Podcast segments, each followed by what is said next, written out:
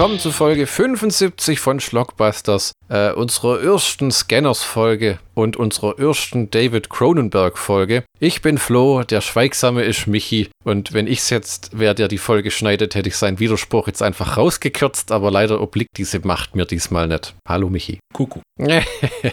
Ich muss zu sagen, ich kannte die Scanners-Trilogie noch überhaupt nicht. Hattest du das schon mal? Ich kenne nur früher, im dunklen Zeitalter, bevor man ähm, Memes hatte oder Webms oder wie das heißt, gab es GIFs und ein berühmtes GIF war, wie in Scanners diesem Typen der Kopf explodiert. Also das kannte ich. Ich kannte auch nur das GIF und davor äh, die Erwähnung in Wayne's World. Ah, ja, genau. Und man hat mir irgendwie, irgendwie hat mir die Welt bis zu meinem jetzigen 32. Lebensjahr suggestiert, dass Scanners ein Kultfilm wäre. Ja, ja. Aber ich muss ehrlich sagen, nachdem ich diesen Kultfilm jetzt gesehen habe, weiß ich nicht, was da dran kultig sein soll. Ging dir das auch so?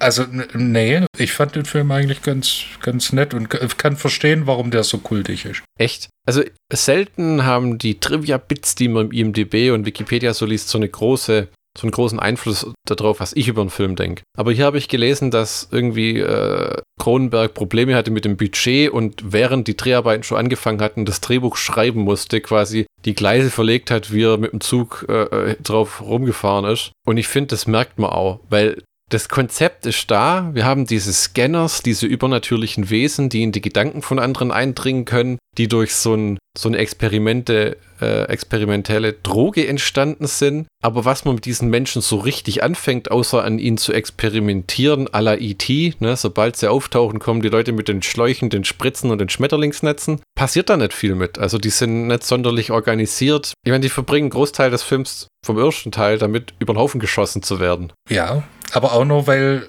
der Obe Oberscanner, böse Oberscanner. Michael Ironside, ne? Genau. Der wirklich aber auch eine verdammt gute Performance hinlegt. Ich finde alle, außer vielleicht diese Jennifer O'Neill. Der, der Professor ist auch fantastisch, finde ich, mit diesem Rauschebart, der da immer alles so schön darlegt. Ja, der Patrick McGoohan. Ja, ja, ja, Dr. Paul Ruth. Genau, aber äh, die einzige, die mich nicht so vom Hocker gerissen hat, war diese Jennifer O'Neill, die die Kim Obrist spielt. Ja, der Film, fand ich, hat gewisse Parallelen zu Sie leben. Diese Untergrundbewegung, die immer auf dem Flucht ist und sobald sie was Neues erfahren, werden sie schon wieder überrannt. Was aber halt immer den Charme hat von einem Anfang 80er B-Action-Movie, finde ich, diese Action-Szenen. Und ich finde, man merkt auch, dass Kronenberg einfach kein gescheites Geld hatte, um die Effekte umzusetzen, für die er eigentlich so bekannt ist. Also wenn du jetzt dir... Ja, aber der wurde ja erst danach äh, so zum ähm, Special Effects Achso, du meinst, kam später. Ja, das stimmt wohl. Die Fliege und Videodrom und Naked Lunch, das kam alles erst danach. Das stimmt tatsächlich. Ja, ja, ja. ja. Und ich finde, das, für das war, waren die äh, Weichen gestellt, um bei der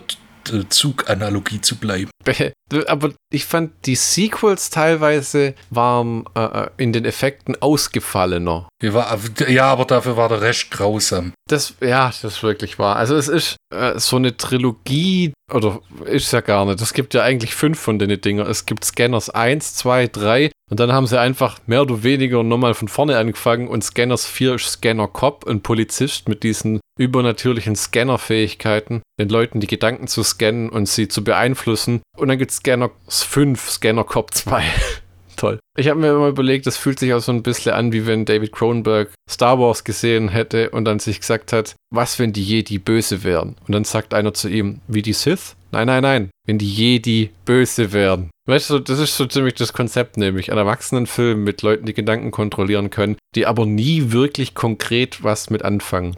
Aber trotzdem ist der erste Film, finde ich, reichlich abgedreht. Ja. Also was zum Beispiel komplett hängen geblieben ist, bevor wir zu den Eckdaten kommen über den Film, ist die Szene mit dem Baby im Wartezimmer, die tatsächlich dann als der Aufhänger für den zweiten Teil dient. Weißt du, was ich meine? Ja, ja wo das, wo das Baby den Scanner scannt und das Baby ein Scanner ist. Und zwei, später im zweiten Teil ist der Hauptcharakter das Baby aus dem Wartezimmer, wo du denkst, wow. Ja, das ist, äh, puh, dann, dann müsste der zweite Teil ja rein theoretisch im Jahr 2000 weiß der Kuckuck spielen. Das ist, da könnte ich meinen, Kathleen Kennedy hätte von Scanners gelernt, wie man das Franchise ausschlachtet. Das ist die Tusse, die das Star Wars verwaltet. Ja, gut, aber äh, ey, bitte dich. Das sind diese Leute, die Scanners ausbeuten wollten, aber Lämmchen dagegen. Ist wohl wahr, ja, aber bei Star Wars wird ja aus jedem Nebensatz nochmal ein Film gedreht. Ja, und eine Miniserie. Ja, das mit dem, viele Menschen sind gestorben, um uns diese Pläne zu bringen, also vom Todesstern. Ein kompletter Film, wo man nur sieht, wo lauter Leute eingeführt werden, die alle verrecken, wie sie im Endeffekt eine Diskette überreichen. Hat eine Milliarde eingespielt. Hat Scanners nicht. Wie wär's mit einem Film, wo man sieht, wie einer die Diskette überreicht, wo die Todessternpläne drauf sind? Ist das nicht langweilig? Was, wenn die Diskette wirklich groß ist? Weil das halt viele Daten sind und die brauchen viel Platz. Okay, machen wir halt mal. USB-Stick?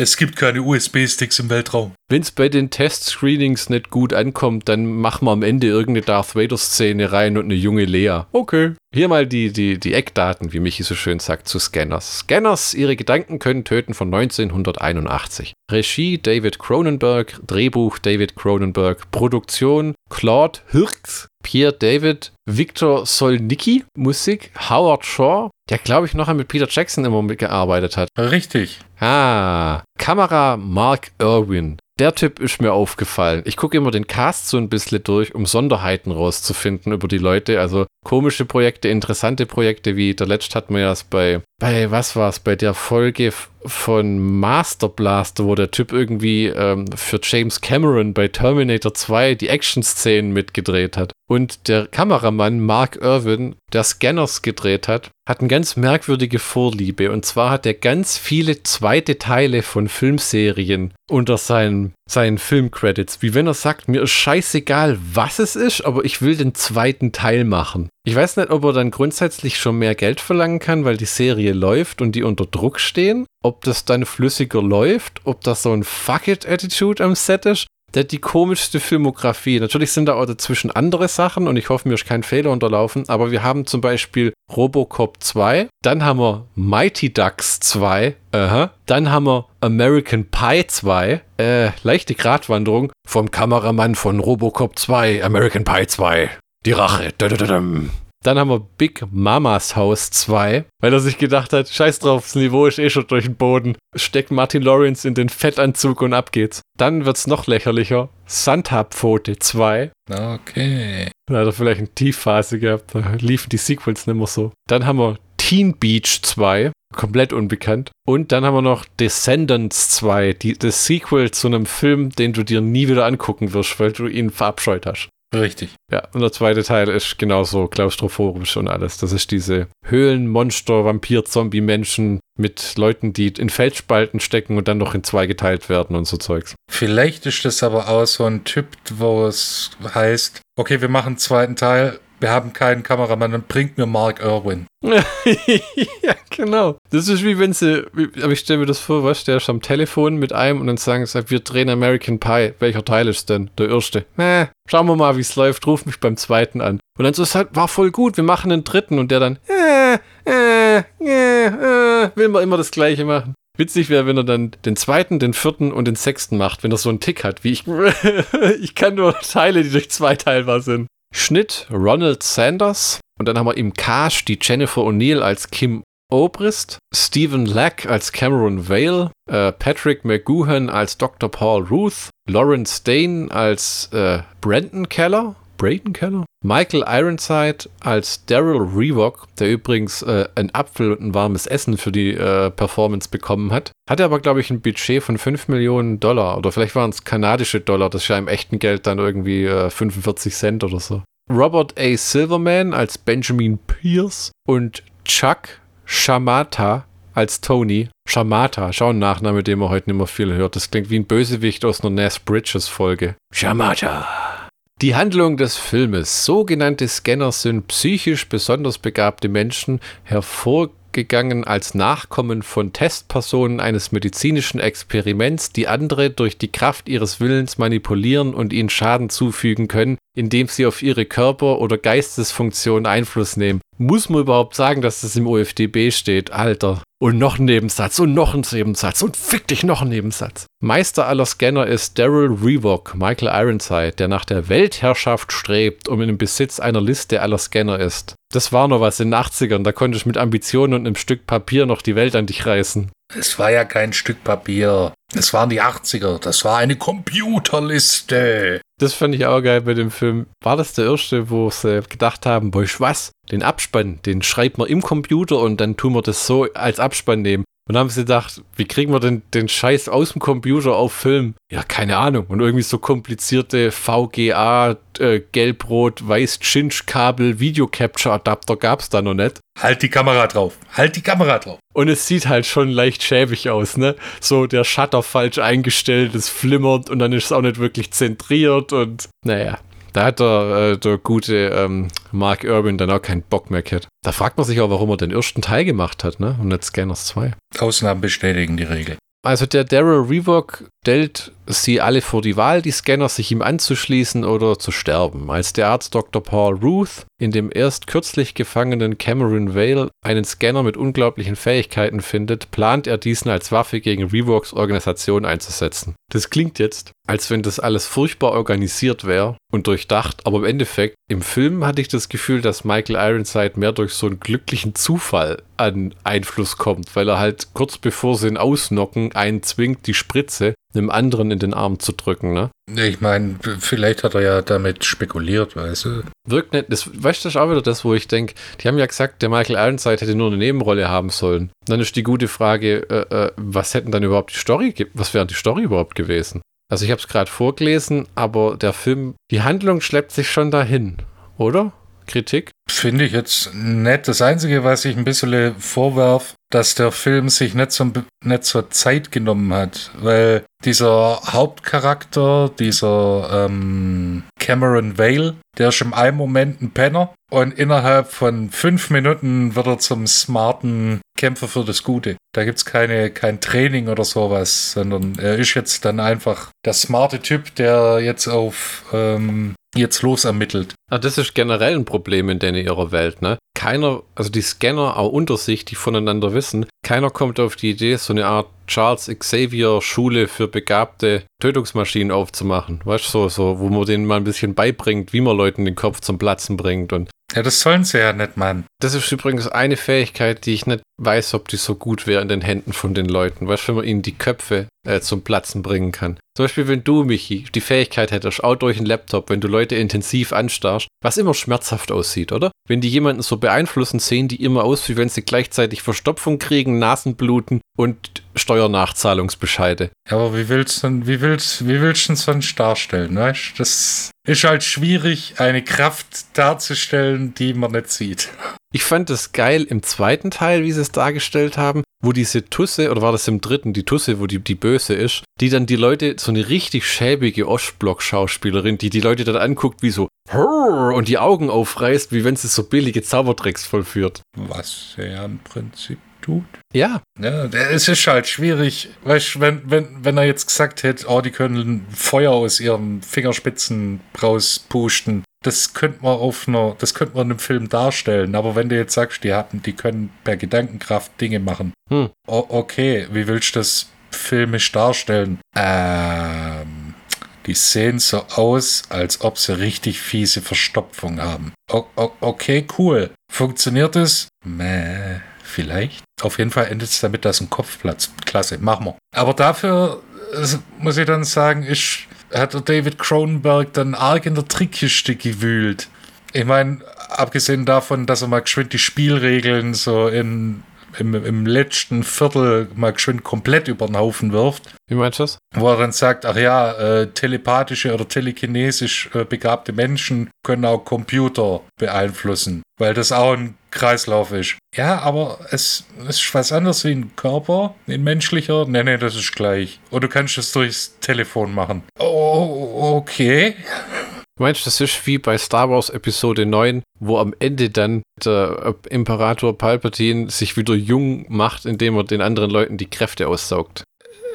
Äh, ja, vielleicht. Guck, ich habe dich doch auf Anhieb verstanden. Aber, aber und dann, wie das gezeigt wird, da, das fand ich dann wieder cool, wie er dann die Transistoren und Widerstände, ich habe keine Ahnung, wo drin das ist, aber das hat dann wieder was schön Visuelles. Das ist schon, David Cronenberg ist schon einer von den begabten Scha äh, äh, Regisseuren, muss man wirklich sagen. Das klingt jetzt so blöd, aber es ist schon einer, der wirklich besondere Filme macht. Ne? Und der, der, der ist so ein bisschen wie ein, sagen wir mal, ein David Lynch, der verständlicher, für mich verständlichere Filme macht. Ich weiß nicht, also das, was ich gelesen habe, dass das seine ersten drei Filme, also dass das der erste Film ist, der in Ansätzen Mainstream sein soll. Mhm. Und dass die ersten drei Filme so ein bisschen mit äh, als Geschlechterhorror einge eingestuft werden. Da, danach The Dead Zone, ich habe gerade mal geguckt, das kam tatsächlich danach. Den fand ich sehr gut. Hast du den mal gesehen? Mit Christopher Walken? Ja, genau, genau. Ja. Wo es ja merkwürdigerweise eine Fernsehserie dazu gibt, sehe ich gerade. Da hast du mir sogar die DVD damals geschickt. Für Dead Zone?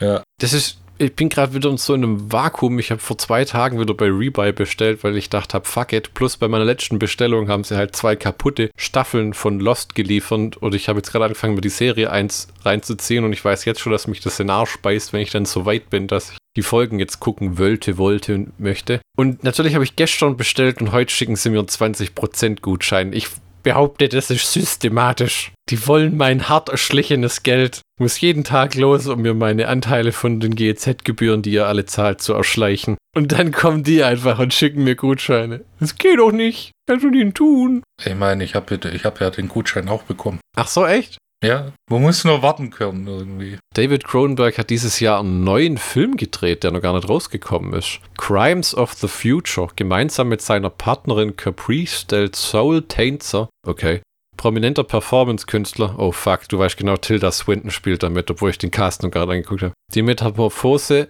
seine Organe in avantgardistischen Performances öffentlich zur Schau. Jetzt habe ich gerade gesagt, er ist nett wie David Lynch und dann kommt sowas. Ja, ist er eben doch. Irgendwann hat er sich gesagt, fuck it, mir ist egal, ob die Leute verstehen, was passiert. Er kann Mainstream, wenn er will. Ja, aber ich will halt nicht, weil es mir egal ist. Versteh ich nicht. Ihr könnt mich mal an meinem Cronenberg-Arsch lecken. Also, hast du mal die Fliege gesehen von ihm? Ja, viel 80er Jahre Kunstschleim. Äh, ja, und Sexszenen, aber ein betörender, ähm, wie heißt er? Jeff Goldblum. Das bist ja eher du, der so redet, aber ich muss selbst, ich muss sagen, auf der Höhe seiner, seiner sexuellen Ausstrahlung. Oh ja. Ist schon, ist schon einfach ein sympathischer Typ. Also der macht mich jetzt nicht an oder so, aber der wirkt einfach nur nett. Wie jemand, der dir nicht, der dir nicht gleich Arschloch entgegenschreien würde, wenn du ihm auf der Straße begegnest. Ähm, wie bei vielen äh, Regisseuren, wo wir das erste Mal drüber reden, habe ich mir aber vorgenommen, äh, noch etwas über den David Cronenberg zu erzählen. Und zwar in klassischer Form, indem ich äh, ähm, seinen Wikipedia-Artikel vorsinge. David Paul Cronenberg, 15. März 43 in Toronto, Ontario geboren, ist ein vielfach preisgekrönter kanadischer Filmregisseur. Während sein Frühwerk vor allem dem Body-Horror, Experimental-Horror und Science-Fiction-Film zuzuordnen ist, liegt das Augenmerk seiner späteren Arbeit vornehmlich auf Film, Drama und Literaturverfilmungen. Zu seinen bekanntesten zählen Die Fliege, Naked Lunch und in jüngeren Jahren A History of Violence. Okay, Fliege haben wir schon gesagt. Fliege ist aber ein so ein Film, inzwischen DVD und Blu-ray out of print, zahlt stich dusselig. Sehr guter Film, aber einer von den Filmen, wo ich mir schon beim ersten Mal gesagt habe, das muss ich eigentlich nicht nochmal sehen. Ging dir das auch so? Ja, äh, dafür habe ich dann die, das, das Original aus den 50ern die, die Vincent, ja, du bist auch, wenn eins bei dir Jeff Goldblum toppen kann, dann Vincent Price. Oh ja.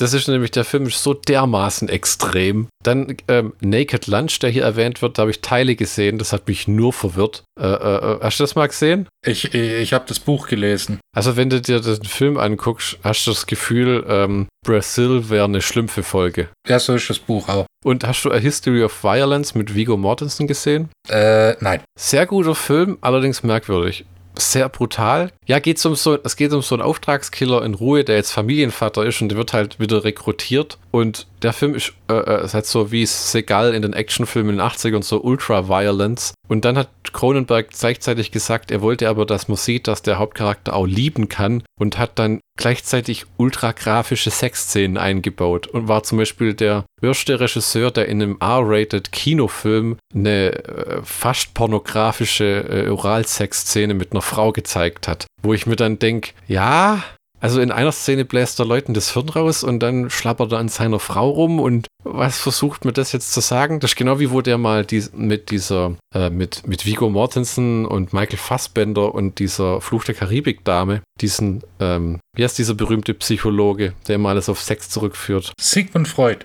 Genau, wo er das ver äh, äh, äh, verfilmt hat und es lief draußen aus, dass der Sigmund Freund seine Patientin vögelt. Wo ich mir auch gedacht habe, okay, ich habe es verstanden und jetzt? Hm, komisch. Hast du es wirklich verstanden? Nee, nee, ich verstehe vieles nicht. Muss ich den Film nochmal angucken. Ich mach's wie jeder andere. Ich, ich lächel und nick und hoffe, dass die Leute das nochmal nachfragen. Privatleben. Cronenberg wurde als Sohn einer Musikerin und eines Schriftstellers in Toronto geboren. Seine jüdischen Großeltern stammen aus Litauen. Er besuchte das North Toronto College Institute und schrieb sich 63 zuerst im Bereich Naturwissenschaft an der University of Toronto ein. Später wechselte er in den Fachbereich englische Sprache und Literatur und machte den Bachelor of Arts. Erst die Sichtung eines von Kommilitonen gedrehten Films weckte in ihm den Wunsch, selbst Filmemacher zu werden. Ab den späten 60ern begann Cronenberg seine ersten experimentellen Kurz- und Langfilme zu drehen. Obwohl beeindruckt von Regisseuren wie Federico Fellini und Ingmar Bergmann, oh weia, ja, das sind ja auch die zwei geradlinischen, verneinte er filmgeschichtliche Einflüsse auf seine Werke und verwies stattdessen wiederholt auf Burroughs, Nabokov sowie den Existenzialismus. Das klingt wie wenn er gefragt wurde, was sind deine Lieblingsregisseure und er einfach sagt, nein, Nabokov, Existenzialismus und Burroughs. Und du denkst dann so, ja, ja, äh, hat er jetzt die Frage beantwortet? Egal. In den expliziten Elemente des Horror- und Science-Fiction-Films einbindenden Arbeiten Parasitenmörder von 75 und Rabbit, der brüllende Tod von 77, stand der physische Horror im Vordergrund. Mit Die Brut von 79, ein autobiografischer Film, begann Cronenberg psychologischen mit physischem Horror zu verbinden. Die Brut markierte auch die erste Zusammenarbeit mit dem Komponisten Howard Shaw, der seitdem zu Cronenbergs festen Stamm von Mitarbeitern zählt, den der Regisseur im Laufe der Jahre um sich scharte, darunter Filmeditor Ronald Sanders, Produktionsdesignerin Carol Spear und Kameramann Mark Urban, wenn er gerade American Pie 2 dreht, der 88 durch Peter Suschitsky ersetzt wurde. Oh, Mark Urban ist Geschichte für Cronenberg. Ja, der wollte nur noch zweite Teile drehen.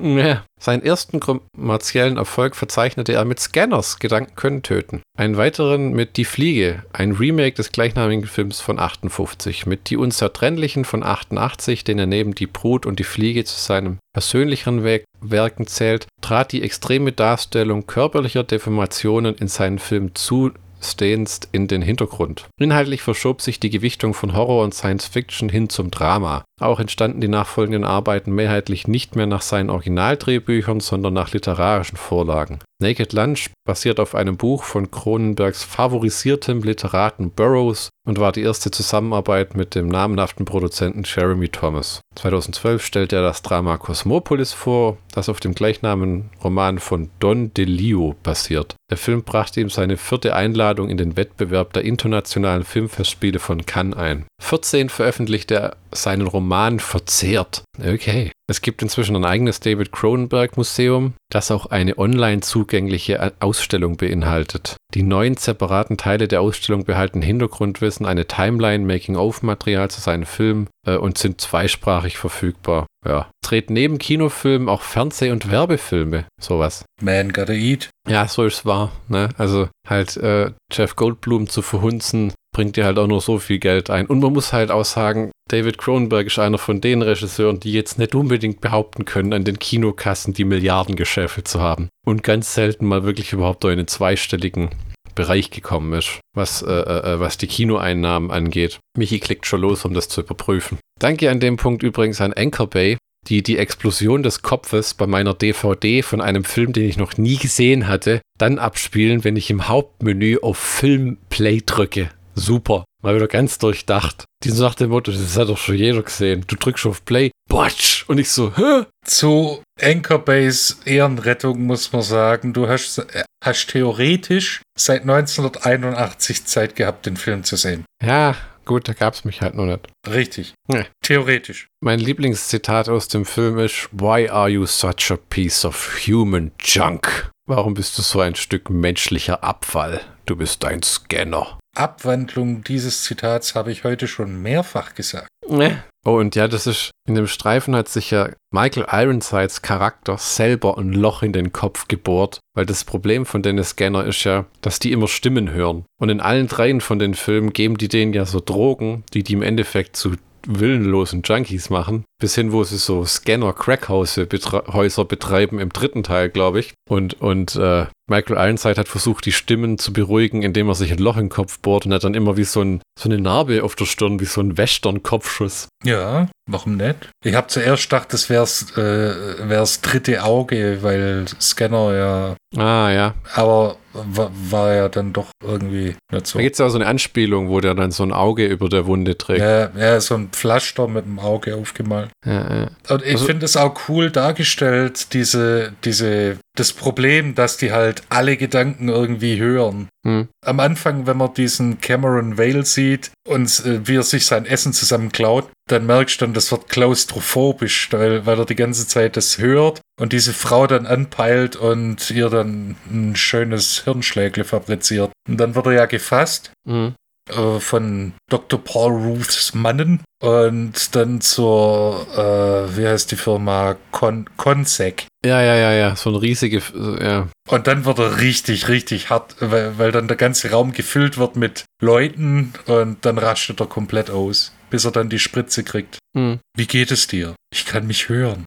Das habe ich schon in verschiedenen, äh, also die, diese, diese Sound-Snippets, Dialog-Snippets, die wurden schon öfters in, äh, äh, in, in der Musik verbraten. Ja, es, es, der Film hat, also du sagst, du fandest den gut, du siehst den Kult-Movie-Status. Mir hat er nicht so gut gefallen, weil mir kam das zu zusammenhanglos vor. Es passiert eine Menge, ja, es explodiert auch eine ganze Tankstelle in einer Szene und die Endszene ist schon irgendwo, kann den Kultfilm-Status abrunden, wo die sich beide so Gedanken betteln. Ne? So, so, aber mir haben die Soundeffekte gefehlt. Ich hätte dann noch so ein. Wie in der scheiß South Park-Folge. Weil die starren sich immer nur so an, dann kommt zur Musik, aber ich hätte einfach nur so ein bisschen so ein. Ist das South Park? Ist das nicht irgendwas anderes? Das ist South Park. Nee. Wo es ja kurz aussieht, wie wenn der Böse gewinnt, gell? Ja, Und dann geht Michael Ironside doch drauf. ja, ja, kommt drauf an. Also sein, sein Wesen, ja. Sein Körper nicht. Es gibt irgendeine komische Verbindung von Charakteren. Irgend so ein Arzt spielt im zweiten Teil mit. Ansonsten spielt in keinem einzigen Film jemand mit aus dem vorherigen. Und ja, der zweite Teil hat was mit dem Baby zu tun, das im Wartezimmer mal kurz da auftaucht. Aber, also, der erste Teil war, glaub nicht wirklich für eine Fortsetzung ausgelegt. Ah, Ich meine, ja, er hat gewonnen, aber zu welchem Preis? Hm. Und ich hätte es cooler, fast cooler gefunden, wenn, wenn beide draufgegangen wären. Ja, ehrlich gesagt, weil, ja, wirklich, äh, weil, ich weiß auch nicht, vielleicht ist das auch so ein Test-Screening-Ding, wo sie ihm das hingetackert haben, weil das sah die größtenteils so aus, wie wenn Michael Ironside eigentlich gewinnt. Ja, oder da, dass sie sich gegenseitig äh, vernichten. Ja, ja, ja. Und das hätte ich so gut gefunden, aber da kann man ja keine Fortsetzung losmachen. Da kommt ja der Body-Horror, weil die deformieren sich so gegenseitig bei diesem Gedankenbattle. Die dunsen so auf und altern und kriegen so Schwielen und bluten wie Sau und Die zerfallen wirklich. Und, und, und, und setzen sich gegenseitig in Brand, weil why the fuck not? We- Weißt du, was meine persönliche Lieblingsszene war? hm, als der scheiß alte Schulbus mit diesen, mit diesen Untergrundscanners angegriffen wird, der Fahrer erschossen wird und die in den Plattenladen reinfahren. Und ich erstmal gesehen habe, oh, RSO, von dem Label hat man nichts mehr gehört, Kunststück, die haben dafür zahlt, dass sie in dem Film auftauchen und sind bevor der Film rausgekommen ist, pleite gegangen.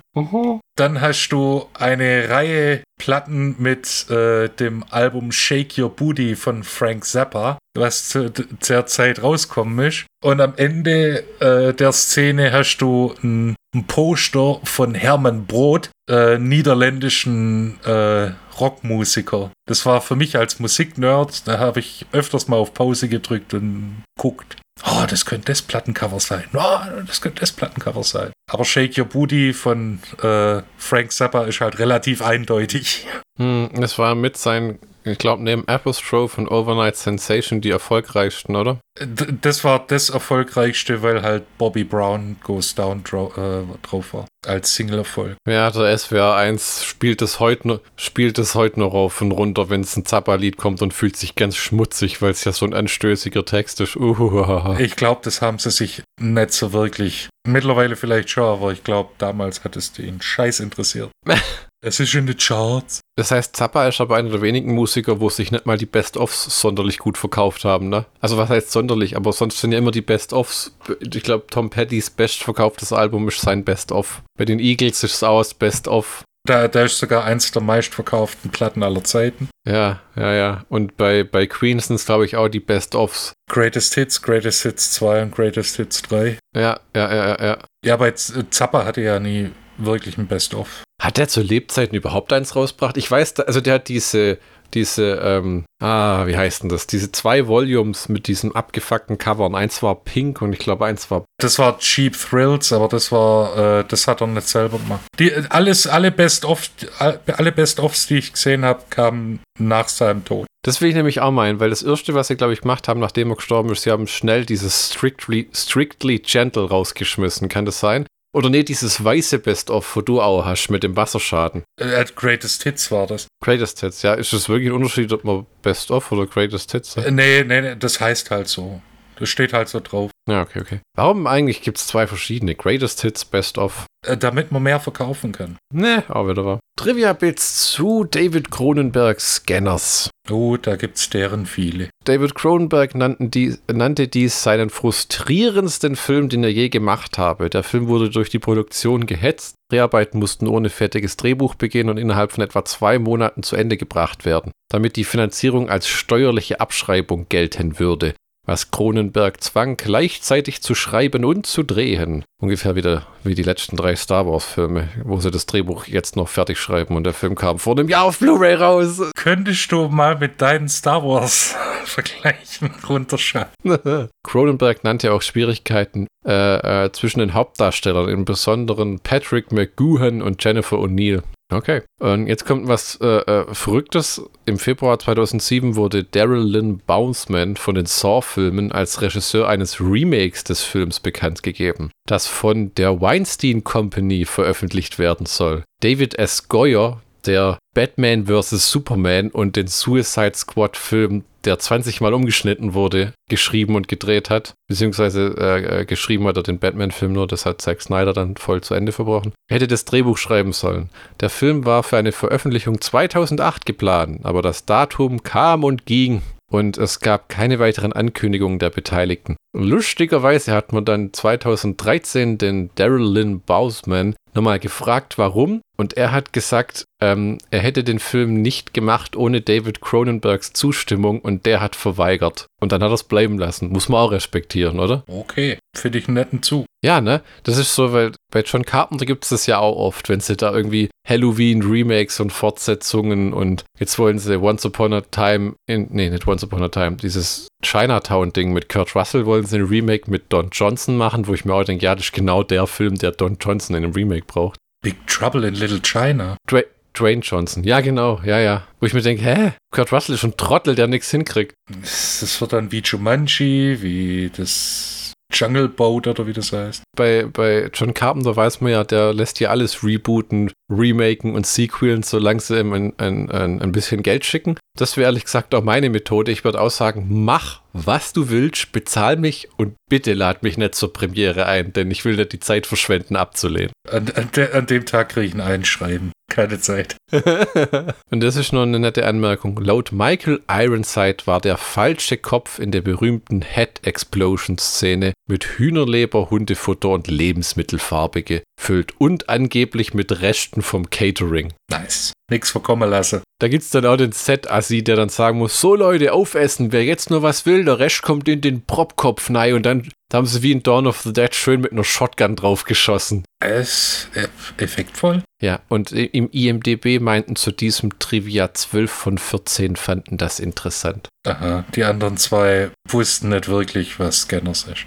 Die haben nach Scanner gegoogelt. Ja, das ist, Ich finde es immer noch schade, dass die IMDB-Forums abgeschafft wurden. Kannst du dich nur daran erinnern? Wo sie dann teilweise nachgeforscht haben, was mit Leuten passiert ist, die nie wieder irgendwo aufgetaucht sind und dann haben die sich teilweise in diesen Boards zu Wort gemeldet und konnten das sogar nachweisen, dass es wirklich sie sind. Und dann haben sie es abgeschalten, weil sie irgendwie tatsächlich Leute anstellen mussten, um das Geplänkel da teilweise zu moderieren, weil sich die Leute auch übelst über den Haufen beleidigt haben. Wie in jedem Forum. Gibt es das überhaupt noch Foren? Ist das überhaupt nur ein Ding, dass man so wie früher, das so in den DVD-Foren, wo dann, oh, äh, wo man sich gegenseitig Nonsens schreibt, der auf nichts einen Einfluss hat? Bestimmt. Aber wir waren nie der große Forentyp. Das, weil das DVD-Forum AT zum Beispiel, wo ich war, das haben sie einfach eingestampft. Also das gibt es einfach nicht mehr. Dann, wo wir beide auch mal eine Zeit lang waren, World of Movies, da wüsste ich auch nicht, was da damit passiert ist. Ich habe auch nicht ehrlich, ehrlich gesagt nicht danach geguckt. Also. Ich auch nicht. Das sind so Sachen, die man einfach irgendwann aufgehört zu nutzen, ne?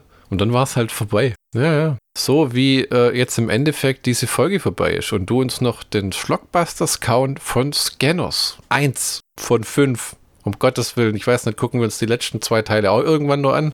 Uh, ich hätte noch zwei äh, äh relativ interessante Trivia-Bits. Dann, dann her damit.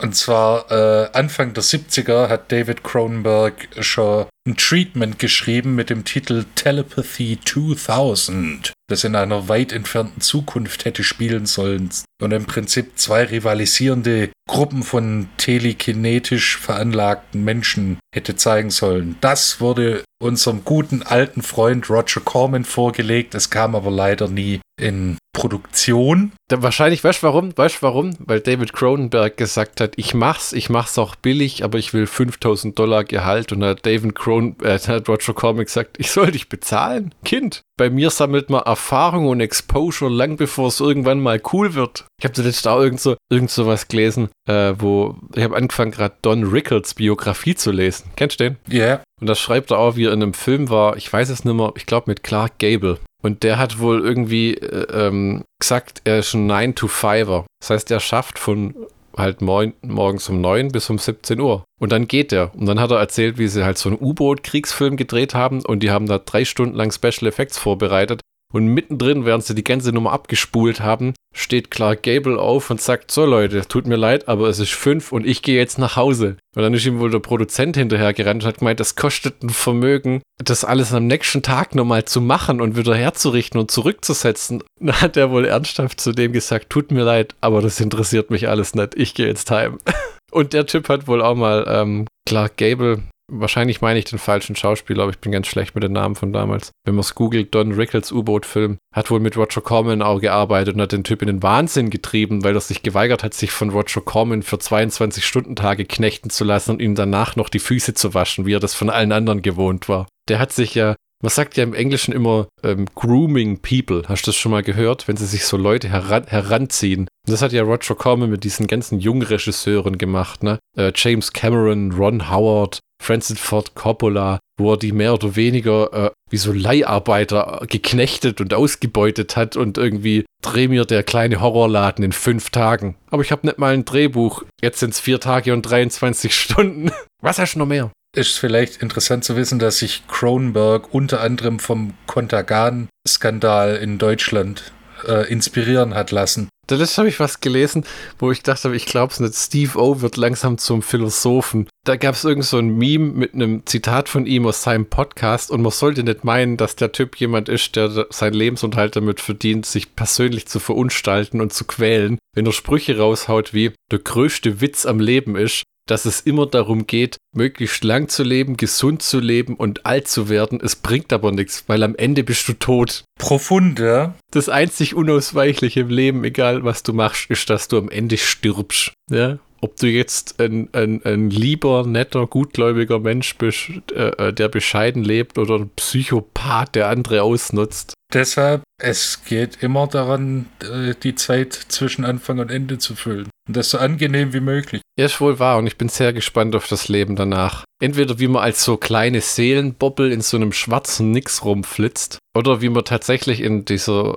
Himmelsutopie, die man sich immer vorstellt, mit Narrenfreiheit und alle Wünsche materialisieren sich und man sieht alle nochmal wieder in so einer Art gigantischen äh, äh, äh, Unendlichkeit, wo man essen kann, ohne dick zu werden und ähm, beim Dart immer die Mitte trifft und so. Du weißt, was ich meine. Das ist Sommer, aber du schwitzt nicht, wie jetzt gerade im Juni, wo man verläuft. Oder wie stellst du dir den Himmel vor? Ein Ort, wo dich die Leute einfach in Ruhe lassen? Das wäre das ist zu, zu schön, um wahr zu sein. Ich weiß nicht, was danach kommt. Ja. Aber ich weiß, dass der Schlockbusters-Count jetzt folgt. Oh, oh, du Schlawederle, da ist ein Nike geschubst. Wir haben David Cronenbergs ersten mehr oder weniger mainstreamigen Film, was schon einiges heißt bei Scanners. Wir haben schauspielerische Leistungen, die wunderbar sind, auch ein bisschen over the top, manchmal aber auch nett. Ein schönes Paket. Wir haben einen interessanten Soundtrack von Howard Shaw aus seiner Frühzeit. Wir haben ein interessantes Thema, das interessant umgesetzt wurde. Leider ein paar Löcher hat, so in Sachen Logik und äh, Dramaturgie, aber das wird mit Special Effects aufgefüllt. Es ist blutig, es ist interessant, es sind ungefähr 100 Minuten, die man sich durchaus angucken kann. Ja, gut gesagt. Aber ich muss trotzdem behaupten, nichts fürs DVD-Regal. Muss ich jetzt nicht nochmal gesehen haben. Deswegen werde ich auch hier und jetzt live on the air dir anbieten, dir die DVD zu verkaufen. Alle drei Teile. Das macht es nicht so schmackhaft, gell? ja, hättest gesagt, nur, nur die DVD mit dem ersten Film. Über den ersten können wir reden, aber die anderen, ich habe Regalplatz, der ist kostbarer als dieser Scheißdreck. Aber darüber unterhalten wir uns in der nächsten Folge, Folge 76, mit Scanners 2 und 3. Genau, denn wir haben die angeguckt und jetzt müsst ihr es euch anhören, wie wir sie uns angeguckt haben. Denn deswegen hört ihr diesen Podcast an. Wir verstehen es auch nicht so richtig, aber. Ja, aber wir freuen uns. So ist es halt, ja, wir freuen uns und so ist es halt im Leben. Manche Dinge sind einfach so, da brauchen wir nicht lang drüber reden. In diesem Sinne. Auf Wiederhören.